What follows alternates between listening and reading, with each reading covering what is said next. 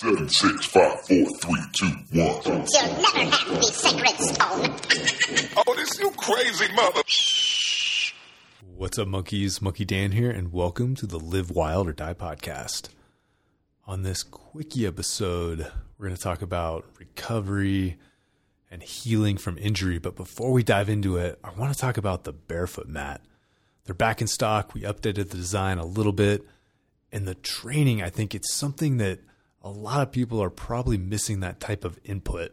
And it's specifically it's this lateral agility and strength development specifically for your ankles knees hips all that your feet.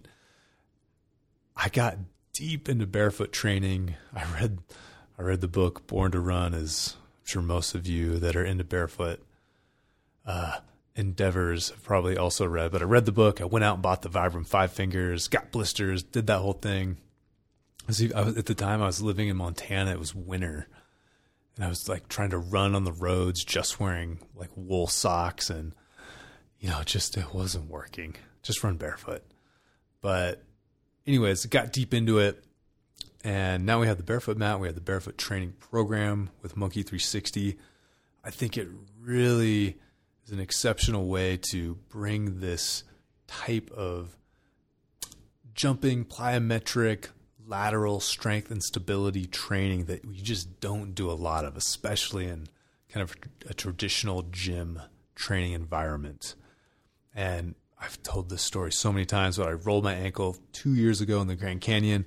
Still having a little bit of mobility and strength issues, but doing these lateral jumps like those in the barefoot training, super useful, super helpful, and my feet are certainly getting well, my feet, ankles, everything getting stronger and wilder. So definitely worth checking out. You can use the exercises as well as little micro workouts. So you don't necessarily have to do the whole workout. You can just do one exercise, just do a few jumps back and forth. Do out do that throughout the day. All adds up. It all counts. So let's talk about rehab, healing from injury, and making ourselves wilder. Here we go. What's up, monkeys? Monkey Dan here, and welcome to the Live Wild or Die podcast. So, I was looking through the Monkey Wild Facebook page created by monkeys for monkeys. I've seen a few people mention injuries. So, shout out to Natty. She's having some sciatic pain in her lower back, which is a bummer. I've had that. I had it for like a year.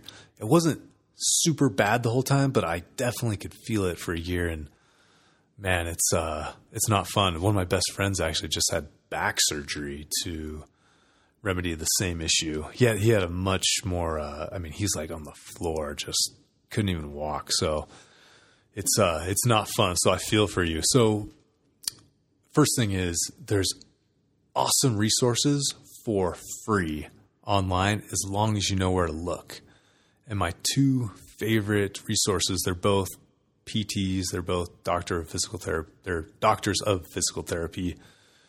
Of course, the wild man, Dr. Kelly Starrett, and then these other guys I came across just searching. I believe it was for. I was having some elbow issue. It was actually for back pain and elbow issues, two different times. But Bob and Brad, I'll, I'll link both these guys in the show notes. But Bob and Brad, they're they're kind of goofy dudes, but they know what they're talking about. And I, again, I've used their exercises and they've really, really helped. So definitely check it out. I'll link to it. And specifically for sciatic pain, what what was interesting is at the time I was training for my first ultra ultra run, which was I think it was a oh, I don't think it was a 50k, and running and walking actually made it feel way better which is counterintuitive. Was it was counterintuitive to me? Counterintuitive to me at the time. I thought for sure the running would make it feel worse, but it really did help just kind of loosen everything up. What, as far as like specific PT exercises, I thought back extensions were really useful. And if you think about it, just the way the vertebrae are stacked on each other, when you fold forward, so if you're standing up, you fold down to touch your toes when that happens, you're kind of opening up the posterior of the vertebrae where that disc can kind of bulge out a little bit more.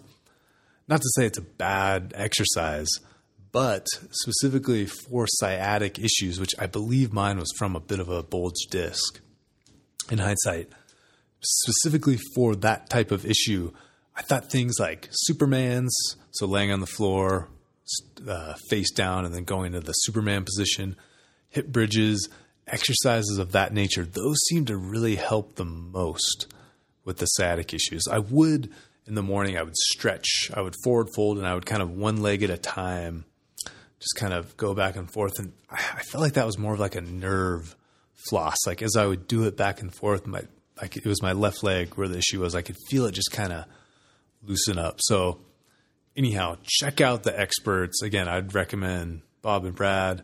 I'd recommend Dr. Kelly Starrett, and I think they'll really help you. And you know, it's uh, it's one of those things. I think it's it's just going to take time, but if you're consistent with it, you should be good to go.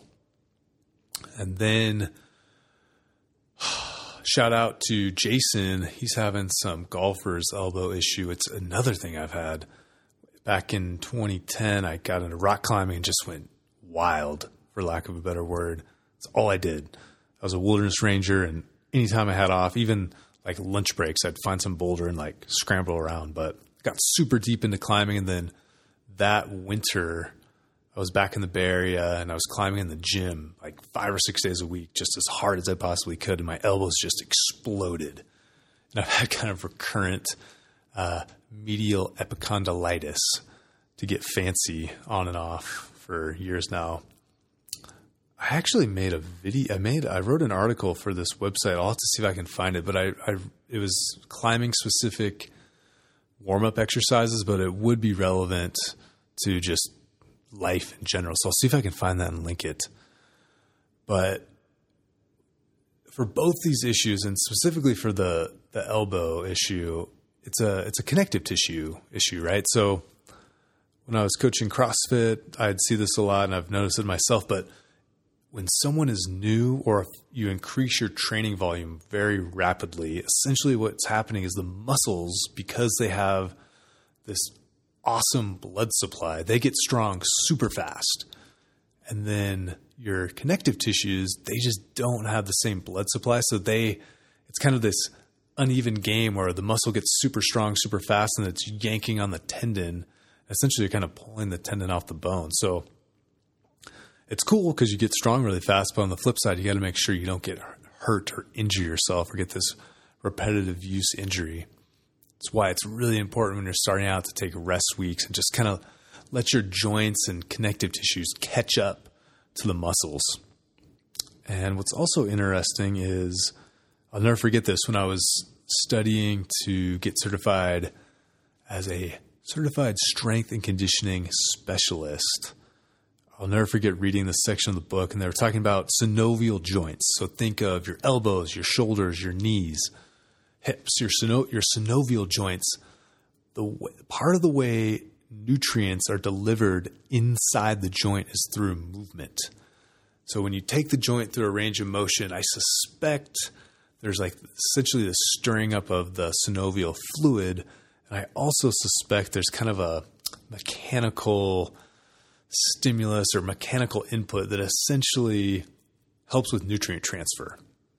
Okay. And why I think that's important is the body doesn't maintain tissues that it doesn't that don't get used. So if you're not going through a big range of motion or if you're not going through a certain range of motion, your your body isn't going to put a lot of effort into maintaining that. And that's going to segue into the most recent discovery I've made on the abyss of YouTube is a channel called Knees Over Toes Guy. And I I'm trying to remember how I got to it exactly. Joe Rogan just talked about it on his show, but I'd seen. I think it was one of those things I'd seen it on the side, like kind of the recommended videos when I was looking for some sort of knee rehab video, and I clicked on it, checked it out. The dude is an eccentric guy for sure, but. Ah, you know, I did a, I was kind of like, is this guy for real? Is this guy legit? And I, I Google searched the gentleman's name and, you know, I found a few videos from other PTs that were saying, yeah, this guy's legit. He knows what he's talking about. And the stuff he's prescribing and the stuff he's doing, it's not it's not uh it's not nothing anything new necessarily. It's just the way he's kind of encouraging you to use the exercises and the way the program is kind of built. It's, it's really smart, I think. So essentially, it's all these exercises that put you through these big range of motion, specifically knee flexion. So think about if you're standing up, you pull your heel towards your high hamstring or glute.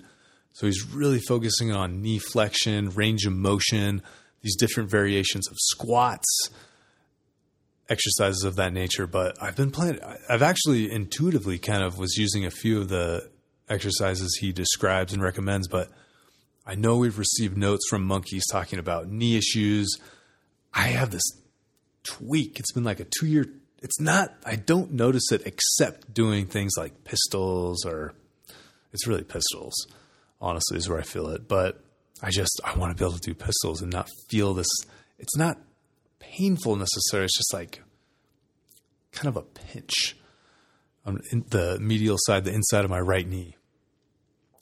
But I've been messing around with some of the exercises, and essentially what you're doing, you're going through these big ranges of motion. You're doing these different stretches, some different kind of squatting techniques, different calf strengthening techniques, and I think it's really legit. And uh, what I for the knee specifically, I think what I'm the problem I'm experiencing is a meniscus issue. And I think it's getting into that extreme flexion where you're, again, do because you're stimulating the joint into that, that position, putting it under a little bit of load. I think you're going to, I'm hoping it stimulates the meniscus to essentially kind of add in more tissue. So you kind of think about it as, like a callus on your hand. If you do a bunch of pull ups or whatever, you kind of develop these calluses. It's going to take a lot longer for your joints to callus themselves. But if you're consistent, you do this kind of low dose for a long period of time, I really think you can help build back your joints, restore range of, restore range of motion, hopefully eliminate pain. So, if there's anyone listening that has had a knee injury or if you're experiencing knee pain, I'd recommend checking out the knees over toe guy. There's a ton of videos. So if you kind of go back at the beginning, you can find the kind of key exercises and the basic premises. You just need to start with what's approachable for you and then just slowly work your way up. And if you don't get to some of the more extreme versions, that's okay. It's all about the process. And again, do what's right for you. Don't do anything that's causing significant pain. And if you have catastrophic injury, go see a doctor, go see a PT, go see a professional. But again, I really, I really think the body is capable of healing if we give the right inputs for most things. I've, again, I've been an athlete my whole life and definitely gotten banged up with, I've been fortunate not to have anything super catastrophic, but just, you know, the elbow pain from climbing. I tore some cartilage in my wrist playing lacrosse in college ankle rolls, a little bit of, you know, just tweaks here and there, the sciatic thing. It was just a, it was working around it first and foremost. So you need to eliminate training and or exercises that are causing pain. Just learn to work around it. It's not that you have to stop entirely, but just you need to learn how to work around these things. And then second is just being consistent with essentially corrective exercise. It's very simple to do. It's not super sexy. But hey, if it's going to make you feel good and restore your capacity, I'm all about it. So, I want to get this episode out to you guys. Just kind of, it's kind of fun to come across something. And I always, I think I always assume everyone comes across the same things I do, but in reality, uh, probably very few people do. So, hopefully, this is helpful to you, monkeys. And thanks for tuning in. Keep getting wilder. I'll see you guys next time. Monkey on.